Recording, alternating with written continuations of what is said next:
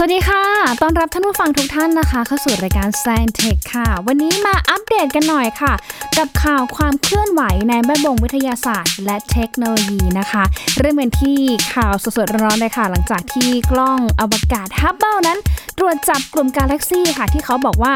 มีอายุตั้งแต่ยุค 2,000 ปี 2,000 ล้านปีแรกๆ ที่เกิดจากระวานนะคะ รวมไปถึงเรื่องของดาวเคราะห์น้อย QQ 23 ค่ะที่เขาบอกว่าจะโคจรมาเฉียดโลกในวันเสาร์นี้ และเรื่องของ AI ด้วยนะคะ บอกว่าเครื่องกล่อมนอนแบบ VR ช่วยคนนอนแบบยากก็จะทำให้นอนแบบง่ายขึ้น ติดตามกันใน Science and Tech ค่ะ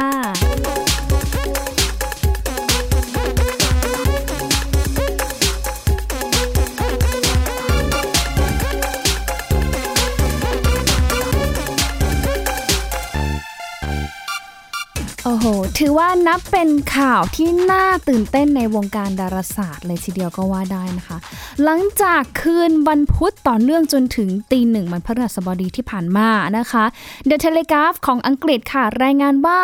นักวิทยาศาสตร์เองประกาศการค้นพบ กลุ่มกาแล็กซี่กลุ่มหนึ่งนะคะ ที่อยู่ในระดับ Deep Space หรือว่าอยู่ในห้วงอวกาศในระดับลึกเลย มากถึง 39 กลุ่มกาแล็กซี่ค่ะ ที่ซ่อนตัวอยู่ในจักรวาลแห่งนี้นะคะเป็นการค้นพบโดยการอาศัย การตรวจจับจากกล้องโทรทรรศน์ฮับเบิลหรือว่ากล้องดูดาวฮับเบิลเนี่ยแหละค่ะที่มีศักยภาพในการเห็นวัตถุบนท้องฟ้าเนี่ยได้ไกลนับหลายล้านล้านกิโลเมตรเลยก็ว่าได้นะคะ ถ้าบอกว่าถ้าไม่มีสิ่งใดมาบดบังก็จะทำให้เราเนี่ยมองเห็นทุกอย่างได้เลยค่ะ และแน่นอนค่ะว่ากล้องโทรทัศน์ฮับเบิลเองนะคะ ก็เก่งมาก ๆ เลย ไปจับ เอากาแล็กซี่นะคะ กลุ่มหนึ่งกลุ่มใหญ่ ๆ เลยนะคะ ที่ซ่อนตัวอยู่ในจักรวาลของเราหรือว่าเอกภพของเรานี้นะคะ แล้วมันบอกอะไร เพราะว่าตัวกลุ่มกาแล็กซี่กลุ่มนี้นะคะ เขาบอกว่าเกิดขึ้นในช่วงยุคแรกเริ่มของการกำเนิดจักรวาล หรือช่วงประมาณ 2,000 ล้านปีแรกของจักรวาลค่ะ ในขณะที่จักรวาลของเราที่เราอาศัยอยู่ในปัจจุบันนี้นะคะ มีอายุมากกว่า 13,700 ร้อยล้านปีผ่านมาแล้ว การค้นพบครั้งนี้ก่อให้เกิดอะไรบ้าง หลายท่านตื่นเต้นมากค่ะ เพราะอะไรมันไปสร้างโมดูลของการจำลองไทม์ไลน์ของการเกิดจักรวาลเนี่ยขึ้นมาใหม่ แล้วก็บอกว่าตัวที่เราไปค้นพบตัวกาแล็กซี่ทั้ง 36 39 กลุ่มเนี่ยนะคะ ก็ทำให้เราเนี่ยได้มีความรู้ขั้นพื้นฐาน ด้านดาราศาสตร์ ด้านเอกภพเนี่ยมากขึ้น เหมือนเป็นการเปลี่ยนทฤษฎีใหม่ที่เราเคยรู้จักมาเลยนะคะ แล้วก็ทำให้เราเนี่ยได้มีโอกาสศึกษาที่มาของจักรวาลแห่งนี้แล้วก็เอกภพแห่งนี้มากขึ้นอีกด้วยค่ะ เดี๋ยวท่านผู้ฟังนะคะ อยากจะติดตามรายละเอียดเนี่ยว่าสรุปแล้วเนี่ย มันไปช่วยสร้างแบบโมดูลหรือว่าแบบจำลองยังไงบ้าง ให้ไปอ่านในเพจ Science Tech หรือว่า Facebook ของหญิงมณีนาฏดูก็ได้ค่ะ หญิงก็จะสรุปเรื่องราวอย่างละเอียดมากๆนะคะ คืออยากจะเล่าให้ฟังทั้งชั่วโมงนะแต่ว่าเดี๋ยวมีหลาย ๆ ข่าวแล้วกันที่อยากมาอัปเดตให้ท่านผู้ฟังได้ฟังกันด้วยนะคะ ก็เนี่ยแหละค่ะก็ถือว่าเป็นอีกหนึ่งข่าวดีเนาะที่ทำให้หลาย ๆ คนเนี่ยนะคะได้มีโอกาสนะคะ ได้ศึกษาเรื่องราวนะคะที่มาของ ลุ่มกาแล็กซี่กลุ่มนี้นะคะ เพราะว่ามันจะเป็นกุญแจสำคัญมากของการไปศึกษา การกำเนิดระบบต่างๆ ในจักรวาลของเรา การศึกษาหลุมดำและรวมไปถึงเรื่องของสสารมืดนะคะหรือว่ามวลวัตถุที่มีความมืด แต่ว่ามีมวลมหาศาลด้วยเช่นกันค่ะ เพราะว่าอย่างที่บอกไปนะคะว่าหลุมดำเนี่ยนะคะ แต่ก่อนเลยเขาก็เชื่อว่า เอ้ย มันเป็นแค่ทฤษฎีมันอาจจะไม่มีจริงก็ได้ แต่ปรากฏว่า มันมีการพิสูจน์มาแล้วนะคะว่าหลุมดำเนี่ยมีจริง ที่อยู่ใกล้ๆเราเลยนะคะ ก็คืออยู่ที่บริเวณใจกลางกาแล็กซีทางช้างเผือก ที่เขาคาดว่าก็น่าจะมีหลุมดำเหมือนกัน และขนาดหลุมดำแต่ละที่เนี่ยนะคะ คือแต่ละอย่างเนี่ยนะคะ มีขนาดใหญ่มาก คือใหญ่กว่าดวงอาทิตย์เนี่ยในระดับถึง 20-30 เท่า แล้วก็มีพลังงานมหาศาลด้วยนะคะ เป็น เรื่องที่น่าสนใจแล้วก็น่าติดตามกันต่อไปด้วยกันค่ะว่า สรุปแล้วเนี่ยหลุมดำมีที่มาอย่างไร แล้วก็จะมีที่ไปอย่างไร รวมไปถึงตัวเราเองเนี่ยนะคะ ที่อยู่บนเอกภพที่อยู่ในเอกภพแห่งนี้ ที่อยู่ในจักรวาลแห่งนี้เองนะคะ ศึกษากันด้วยว่าเราเนี่ยเคยมาจากไหนเกิดขึ้นมาได้อย่างไร แล้วสุดท้ายเราจะมีที่ไปอย่างไร เพื่อเตรียมตัวรับมือกับอนาคตที่อาจจะเกิดขึ้นได้ค่ะ และแน่นอนค่ะว่าก็ยังอยู่ในเรื่องของอวกาศอยู่เช่นเคยนะคะ เพราะว่าวันเสาร์นี้ 10 สิงหาคมค่ะ จะมีดาวเคราะห์น้อย 2006 QQ23 นะคะ จะโคจรเข้ามาเฉียดโลกนะคะแหมเฉียดเลยนะคะ เพราะว่าเขาเนี่ยมาใกล้โลกที่ระยะ7ล้าน3แสนกิโลเมตร ระยะทางในระดับอวกาศนะคะ ถ้าเป็นระดับหลักล้านนะคะ ไม่ถึงไม่เกิน 195 ล้านเนี่ยเขาแถวบ้านเขาเรียกคือเฉียดนะคะ แต่ว่าถ้าเกินนั้นเนี่ยก็ถือว่าอยู่ในระยะที่ไกลออกไปนั่นเองค่ะ แต่ว่ามันมีกระแสข่าวลือนิดนึงนะคะ เกี่ยวกับเรื่องของดาวเคราะห์น้อยดวงนี้ เขาบอกว่าเนี่ย วันเสาร์ที่ 10 ให้เฝ้าระวังนะ เพราะว่าอาจจะมีสะเก็ดของมันเนี่ยหลงเหลือหรือว่าตกกระเด็นกระดอนเข้ามาบนพื้นโลกของเรา แล้วก็อาจจะทำให้เกิดอันตรายกับโลกของเราได้นะคะ แต่ว่าทางนักวิทยาศาสตร์ ไม่ว่าจะเป็นจากนาซาหรือว่าจากทั่วโลกรวมไปถึงจากสถาบันวิจัยดาราศาสตร์แห่งชาติ หรือว่านาริตเองเนี่ยก็ออกมายืนยันนะคะว่า มันแค่มาเฉียดโลกเฉยๆ มาใกล้โลกเฉยๆ แต่ว่าไม่ได้มาทำอันตรายอะไรกับโลกของเรา เพราะว่ามีหลายๆหน่วยงานทั่วโลกเลยเนี่ย พากันติดตามเฝ้าสังเกต เฝ้าระวังวัตถุที่โคจรเข้ามาใกล้โลกอยู่ แน่นอนค่ะว่าถ้ามาใกล้ขนาดนี้คือ เราก็สามารถที่จะมองเห็นแล้วก็แจ้งเตือนได้ทันนะคะ แต่ว่าครั้งนี้เองไม่มีผลหรือว่าไม่เกิดอันตรายอะไรกับโลกของเรานะคะ อะมาทำความรู้จักกันหน่อยค่ะกับดาวเคราะห์ดวงนี้นะคะ ที่จะมาเข้าใกล้โลกของเรานะคะ ในวันเสาร์นะคะเขาบอกว่าดาวเคราะห์น้อย 2006 QQ23 มีความยาวเนี่ยประมาณ 570 เมตร หรือเทียบเท่ากับขนาดตึกใบหยกที่มีความสูง 2 เท่าค่ะ แม้ว่าจะมีขนาดใหญ่แล้วก็อยู่ในระยะห่างที่ต้องเฝ้าระวัง แต่ก็ไม่ควรกังวลนะคะ เพราะว่าตอนนี้เองค่ะเขาก็เตรียมที่จะสังเกตการดูเหมือนกันนะคะ เนี่ยเขาก็มาแบบว่าไกลอยู่แหละไกลพอสมควรแหละนะคะ ไม่ได้ใกล้ถึงขนาดแบบเท่ากับดวงจันทร์เนาะดวงจันทร์ก็อยู่ห่างจากเราประมาณ 3 8 0 0 0 0 กิโลเมตรใช่ไหมคะอะมีข้อมูลเพิ่มเติมที่น่าสนใจจากคุณสิทธิพรเดือนตะคุนะคะ เป็นเจ้าหน้าที่สารสนเทศชำนาญการ จากสถาบันวิจัยดาราศาสตร์แห่งชาติหรือว่านาริตค่ะ คุณสินิพรเนี่ยบอกว่า จากการที่นาซาเนี่ยจับตาการเคลื่อนที่ของดาวเคราะห์น้อยเฉียดโลกในวันที่ 10 สิงหาคมนี้นะคะ เป็นดาวเคราะห์ที่จะผ่านโลกที่ระยะห่าง7ล้าน3แสนกิโลเมตร หรือว่าถ้าเทียบระยะทางเฉลี่ยจากโลกถึงดวงจันทร์เนี่ยประมาณ 0.38 ล้านกิโลเมตรค่ะ ดาวเคราะห์ดวงนี้เขามีความเร็วเหมือนกันนะคะ เร็วอยู่ที่ 16,740 ล้านกิโลเมตร ขอขอโทษค่ะ มีความเร็วอยู่ที่ประมาณ 16,740 กิโลเมตรต่อชั่วโมงค่ะ แล้วก็ถือว่าเป็นวัตถุที่อยู่ใกล้โลกนะคะ เนื่องจากอยู่ในระยะห่างที่นักดาราศาสตร์เขานิยามเอาไว้ว่า วัตถุใดๆก็ตามที่อยู่อยู่ใกล้โลกเนี่ยในระยะไม่เกิน 195 ล้านกิโลเมตร ก็ถือว่าวัตถุชนิดนั้นเนี่ยเป็นวัตถุที่อยู่ใกล้โลกค่ะ แต่ว่าถ้าไกลกว่านั้นก็ถือว่าโอเค ไม่ได้อยู่ใกล้โลกนั่นเองนะคะสำหรับดาวเคราะห์น้อยดวงนี้ค่ะ ถูกค้นพบโดยหอดูดาว Siding Spring นะคะ ก็เคยเป็นชื่อของดาวหาง Siding Spring ที่เคยมาเยือนโลกของเราประมาณสัก 7-8 ปีที่แล้วนะคะ เป็นหอดูดาวที่อยู่ประเทศออสเตรเลียค่ะ แล้วก็เจอดาวเคราะห์ดวงนี้นะคะ ตั้งแต่เดือนสิงหาคมปี 2549 ค่ะ จะเป็นดาวเคราะห์น้อยที่ใกล้โลกแล้วก็มีคาบการโคจรรอบดวงอาทิตย์ประมาณ 263 วันนะคะแล้วก็เคยโคจรเข้าใกล้โลกมาแล้วหลายครั้งค่ะ แล้วก็ครั้งนี้เป็นวันที่ 10 สิงหาคม แล้วก็ถือว่าเป็นเรื่องปกติด้วยนะคะ ไม่ใช่เรื่องที่น่ากังวลใจแต่อย่างใดค่ะ ซึ่งแน่นอนนะคะว่า เขาบอกว่าถึงแม้ว่าจะมีขนาดใหญ่ แล้วก็อยู่ในระยะที่ต้องเฝ้าระวังค่ะ แต่ว่าไม่ควรที่จะกังวลว่ามันจะเข้ามาพุ่งชนโลกนะคะ เพราะว่าก็อยู่ไกลจากโลกมากพอสมควร เพราะฉะนั้นเนี่ยท่านไหนที่กังวลใจก็สบายใจได้แล้วนะคะ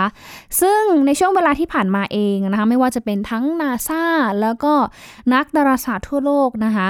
ต่างก็เฝ้าติดตามดูวัตถุเหล่านี้มาตลอด ไม่ใช่เพราะว่าเป็นภัยคุกคามต่อโลกอะไรนะคะ แต่ว่าคือเขาก็ทำเพื่อให้มั่นใจว่า เออเนี่ยไม่เป็นภัยต่อโลกจริง ๆ แล้วก็การเข้าใกล้โลกแบบนี้ นับว่าเป็นโอกาสดีมากๆเลยค่ะท่านผู้ฟังคะที่เราเนี่ยจะได้มีโอกาสทำการศึกษา ดาวเคราะห์น้อย หรือว่าวัตถุที่อยู่บนท้องฟ้าด้วยนะคะว่า แต่ละอย่างเนี่ยมีที่มาอย่างไร แล้วมันเกี่ยวข้องกับโลกของเราหรือไม่ด้วยนะคะ เพราะว่าอย่างที่เคยได้ยินนะว่า จริงๆเนาะเนี่ยบางทีนะน้ำที่อยู่บนโลกของเราเนี่ยเขาก็อาจจะมาจากดาวหางก็ได้ แล้วดาวหางมาจากไหน ดาวหางแน่นอนค่ะว่าอุมาไกลมากนะคะ บางดาวบางดวงเนี่ยนะคะมาจากแถบนู่น แถบไคเปอร์เลย อยู่ไกลจากดาวพูโตอีกนะคะ แถบฝั่งของดาวพูโตอีกนะคะ นอกวงโคจรของดาวพูโต แล้วนางก็เคลื่อนเข้ามานะคะ ในอดีตเนี่ยอาจจะเคยแบบว่ามาชนโลกก็ได้นะคะ แล้วตัวของดาวหางเอง ส่วนประกอบนะคะ ส่วนใหญ่ก็เป็นน้ำแข็งใช่ไหมแต่พอมาอยู่บนโลกเนี่ยดาวหางก็นำน้ำแข็งมาไว้ที่โลกของเรา แล้วแน่นอนค่ะว่าโลกเนี่ยพอมีน้ำเนี่ยซึ่งน้ำเนี่ยเป็นสารพื้นฐานเลยที่สามารถทำปฏิกิริยาทางอินทรีย์ทางเคมีกับ แร่ธาตุหรือว่ากับก๊าซต่างๆ ได้ง่าย เพราะฉะนั้นเองเนี่ยก็อาจจะทำให้เกิดมีสิ่งมีชีวิตเกิดขึ้นบนโลกได้ อันนี้ก็เป็นอีกข้อสันนิษฐานหนึ่งนะคะ ที่ทางนักดาราศาสตร์เขาตั้งข้อสันนิษฐานเอาไว้ แต่ว่าก็คงต้องรอการพิสูจน์ต่อไปแล้วว่า เอ๊ะสรุปแล้วเนี่ยน้ำจากโลกเนี่ยมาจากไหน แล้วมนุษย์ของเราเนี่ยเกิดขึ้นมาได้อย่างไรด้วยนะคะอาทีนี้นอกเหนือจากเรื่องของการเฝ้าระวังแล้วนะคะ ก็บอกว่ายังเคยพบนะคะ วัตถุนะคะ ขนาดใหญ่เนี่ยเฉลี่ยเนี่ยประมาณ 6 วัตถุต่อปี เคยโคจรเข้ามาใกล้โลกของเราด้วยนะคะ คือมาใกล้บ่อยมากจนนักดาราศาสตร์เนี่ยมองว่าอะมันเป็นเรื่องปกติไปแล้วนะคะ แน่นอนค่ะว่าถ้าใครอยากจะมีโอกาสนะคะ ได้ไปยนโฉมดาวเคราะห์น้อย 2006 QQ23 นะคะ ที่จะมีขึ้นในคืนวันเสาร์นี้นะคะ ก็ ไปดูได้ค่ะที่หอดูดาวเฉลิมพระเกียรตินะคะ มีหลายที่เลยนะคะ ทั้งที่เชียงใหม่โคราชฉะเชิงเซาสงขลานะคะหรือแม้แต่กรุงเทพมหานครเองก็มีหน่วยงานนะคะ หลาย ๆ ที่เลยนะคะ ร่วมกันนะคะ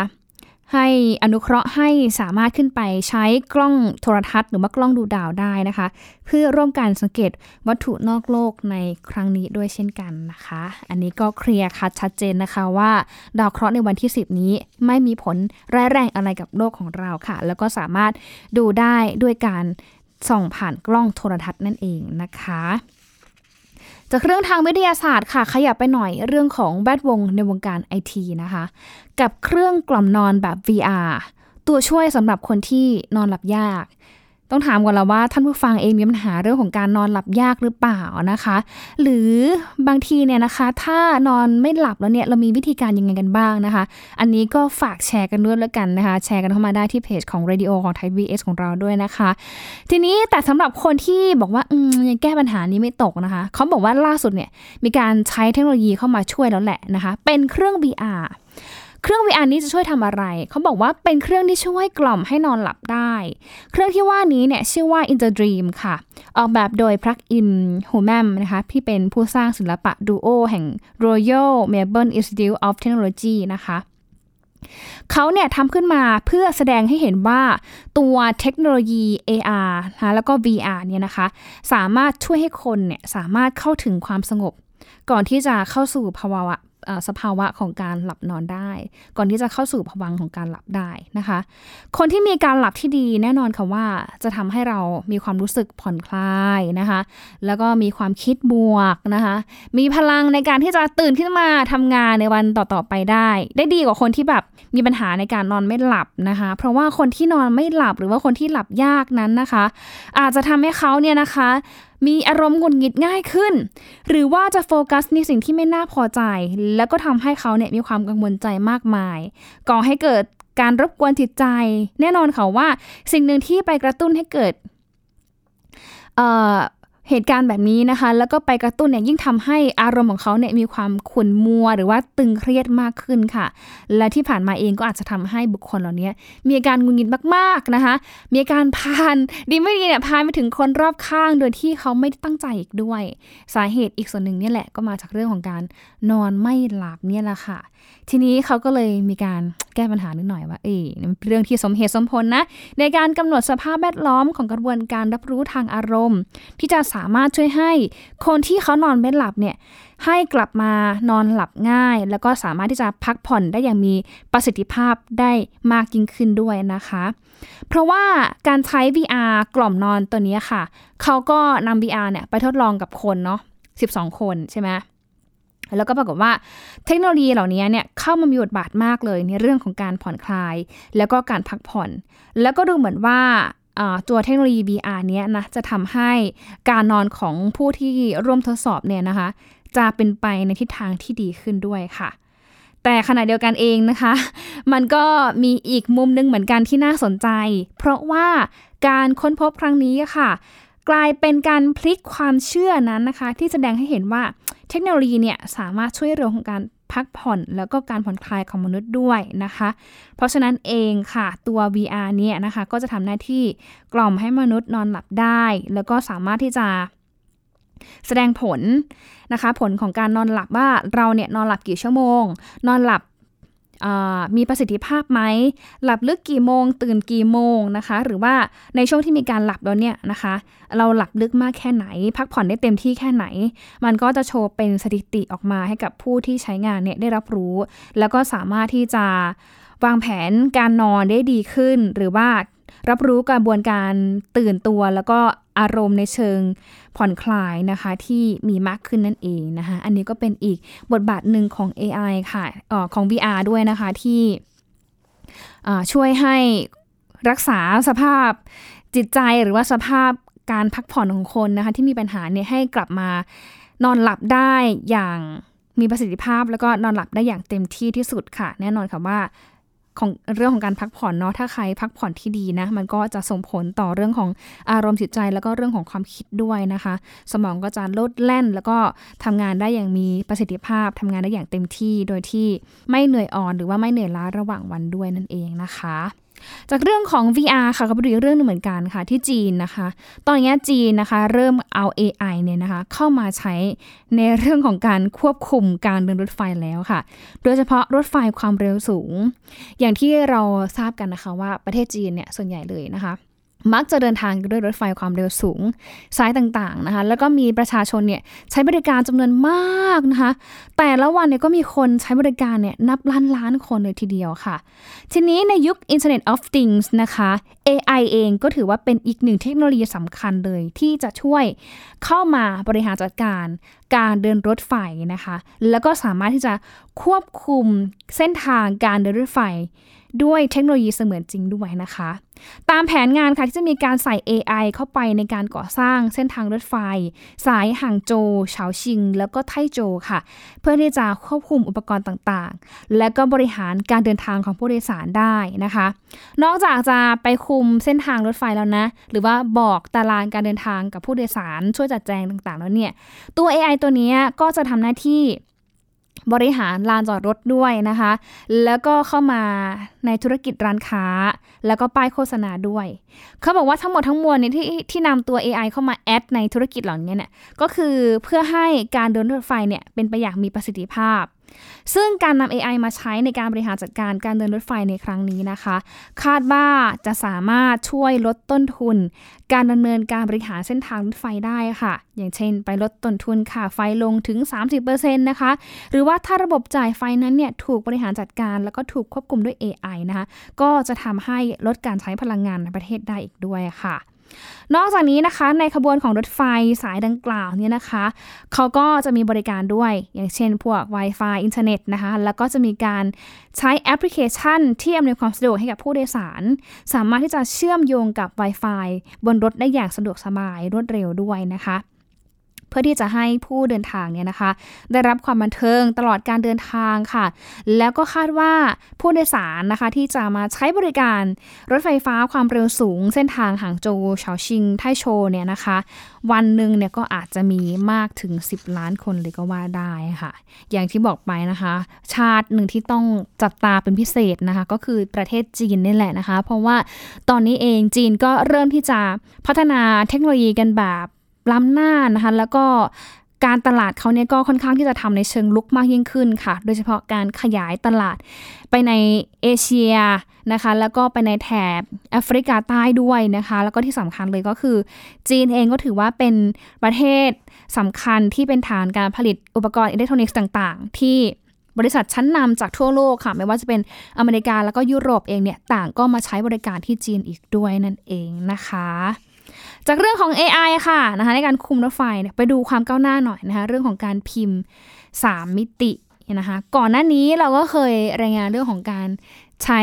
เครื่องพิมพ์แบบ 3 มิติในการทำโมเดลต่างๆ หรือแม้แต่ทำสื่อการสอนที่สามารถทำให้นักเรียนนะคะ สามารถเข้าใจบทเรียนมากยิ่งขึ้น เห็นบทเรียนจาก 2 มิติเป็น 3 มิติ เห็นเป็นภาพสามารถจับต้องได้ แล้วก็จินตนาการเนี่ยได้ มาได้ไกลมากยิ่งขึ้นด้วยค่ะ แต่ว่าล่าสุดเองเนี่ยเขาบอกว่า เครื่องพิมพ์ 3 มิติบางส่วนนะคะ สามารถที่จะเป็นส่วนประกอบหัวใจนะคะ แล้วก็สามารถที่จะทำเป็นเครื่องพิมพ์ชีวภาพแบบ 3 มิติได้ด้วย โดยการใช้เทคนิคขั้นสูง แล้วก็เลือกใช้ตัวคอลลาเจนเอง มาเป็นส่วนประกอบในการผลิตส่วนประกอบด้วยนะคะ ซึ่งกลุ่มนักวิจัยเนี่ยบอกว่าพวกเขาได้จำลองโครงสร้างทางชีวภาพของร่างกาย ในระดับความแม่นยำสูงสุดที่นับตั้งแต่ที่เคยมีมาค่ะ ตัวโครงสร้างดังกล่าวเองเนี่ยเขาจะทำการฝังด้วยเซลล์ที่มีชีวิต แล้วก็เส้นเลือดฝอยที่มีความละเอียดในระดับ 20 ไมโครเมตร ซึ่งเล็กกว่าเครื่องพิมพ์ 3 มิติที่ใช้ในการผลิตโครงสร้างจำพวกพลาสติกทั่วไปนะคะ ทีมงานเขาระบุว่ายังมีความจำเป็นด้วยค่ะ ที่ต้องปรับปรุง แล้วก็พัฒนาส่วนประกอบดังกล่าวอย่างต่อเนื่อง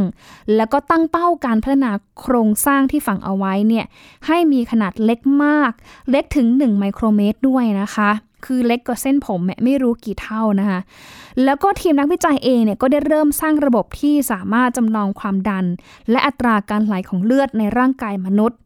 และก็ไปทดลองกับชิ้นส่วนต่างๆ ด้วยนะคะ พวกเขาเนี่ยพบว่าสามารถที่จะใช้ชิ้นส่วนเนี่ยนะคะ เข้าไปใส่ในร่างกายได้ และชิ้นส่วนเหล่านี้ไม่ได้ใส่ในร่างกายได้เพียงอย่างเดียวนะคะ มันก็ยังสามารถทำงานได้เหมือนจริงด้วย แต่ว่าขณะเดียวกันเองเนี่ยก็ยังไม่ได้เอาไปทดลองกับ สัตว์หรือว่าสิ่งมีชีวิตจริงๆหรอกค่ะ แต่ว่ามันก็เป็นการเริ่มต้นที่จะนำตัวเทคโนโลยีเหล่านี้นะคะ มาใช้ในการพิมพ์ หรือว่ามาใช้ในการทดแทนอวัยวะบางอย่างของมนุษย์ที่ไม่สามารถใช้งานได้อีกแล้วค่ะ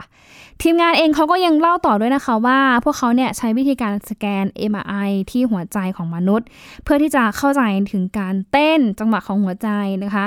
หรือเข้าใจถึงเรื่องของรูปแบบการเปิดปิดของลิ้นหัวใจด้วยนะคะว่า จะมีจังหวะของการเปิดปิดลิ้นหัวใจยังไงบ้าง ให้มีความสัมพันธ์กัน ในการส่งเลือดไปเลี้ยงแต่ละส่วนของร่างกายด้วยค่ะ เพื่อที่จะนำข้อมูลเหล่านี้นะคะ ไปพิสูจน์แล้วก็ไปพัฒนาส่วนประกอบดังกล่าวเนี่ยให้มีความสมบูรณ์ แล้วก็สามารถที่จะกลับมาใช้งานได้จริงอีกด้วยค่ะ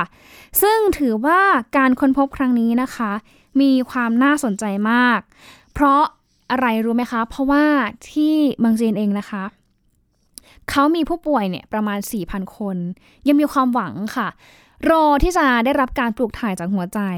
รอจากอะไรบ้างก็คือต่อคิว รับหัวใจที่บริจาคมาจากผู้เสียชีวิต แน่นอนค่ะว่ามันก็ต้องแบบรอนานด้วยนะคะ ดีไม่ดีถ้าถึงคิวตัวเองแล้วเนี่ย หัวใจที่ผู้บริจาคเนี่ยนำมาบริจาคให้จะเข้ากับร่างกายของเราไหมเนี่ย มันก็ต้องไปลุ้นกันอีกว่า เอ๊ะ มันจะสามารถไปได้กันได้ไหม แต่เขาบอกว่าเนี่ยแหละ เทคโนโลยีเหล่านี้นะคะ ถ้าหากได้รับการพัฒนาให้สามารถใช้งานได้จริง ก็จะสามารถตอบโจทย์นะคะ ดูแลกำลังดูแลคนที่กำลังรอปลูกถ่ายหัวใจ และก็อาจจะช่วยดูแลผู้ป่วยอีกหลายล้านคนทั่วโลกค่ะที่ต้องการนำหัวใจมาทดแทน แต่ว่าอาจไม่ได้สิทธินั้นเลยนะคะ ซึ่งแน่นอนค่ะว่าทีมงานที่พัฒนาเทคโนโลยีตัวนี้เขาก็เชื่อว่าเทคนิคดังกล่าวก็ จะสามารถนำมาพัฒนาเป็นอวัยวะอื่น ๆ ได้ในอนาคตค่ะ ไม่ว่าจะเป็นทั้งในเรื่องของตับก็สามารถที่จะเอามาพัฒนาได้นะคะ หรือแม้แต่ไตเองนะคะ ก็สามารถที่จะนำมาพัฒนาได้ทดแทนผู้ที่สูญเสียการทำงานของไตได้ด้วยเช่นกันค่ะ นี่ก็คือว่าเป็นเรื่องของ การนำเทคโนโลยีภาพพิมพ์แบบ 3 มิตินะคะ ที่เอามาใช้ในวงการการแพทย์ แล้วก็สามารถที่จะต่อชีวิตต่อลมหายใจของผู้ป่วยหลายคนที่กำลังรอความหวังอยู่ในขณะนี้ด้วยค่ะ ทั้งหมดนี้คือข่าวที่น่าสนใจนะคะในวงวิทยาศาสตร์และเทคโนโลยีค่ะ เจอกันอีกครั้งหนึ่งนะคะวันจันทร์ถึงศุกร์ตั้งแต่ 11โมงครึ่งค่ะ ก็จะมียิงและยิน คอยหมุนเวียนสลับหน้าที่สลับสับเปลี่ยนกันมาให้ความบันเทิงนะคะ แล้วก็มาเล่าข่าวนะคะสนุกสนานให้กับท่านผู้ฟังได้ฟังกันค่ะ เจอกันอีกครั้งหนึ่งวันจันทร์หน้านะคะ ช่วงนี้ยิงมณีนาฏอ่อนพนาลาคุณผู้ฟังไปก่อนนะคะ สวัสดีค่ะ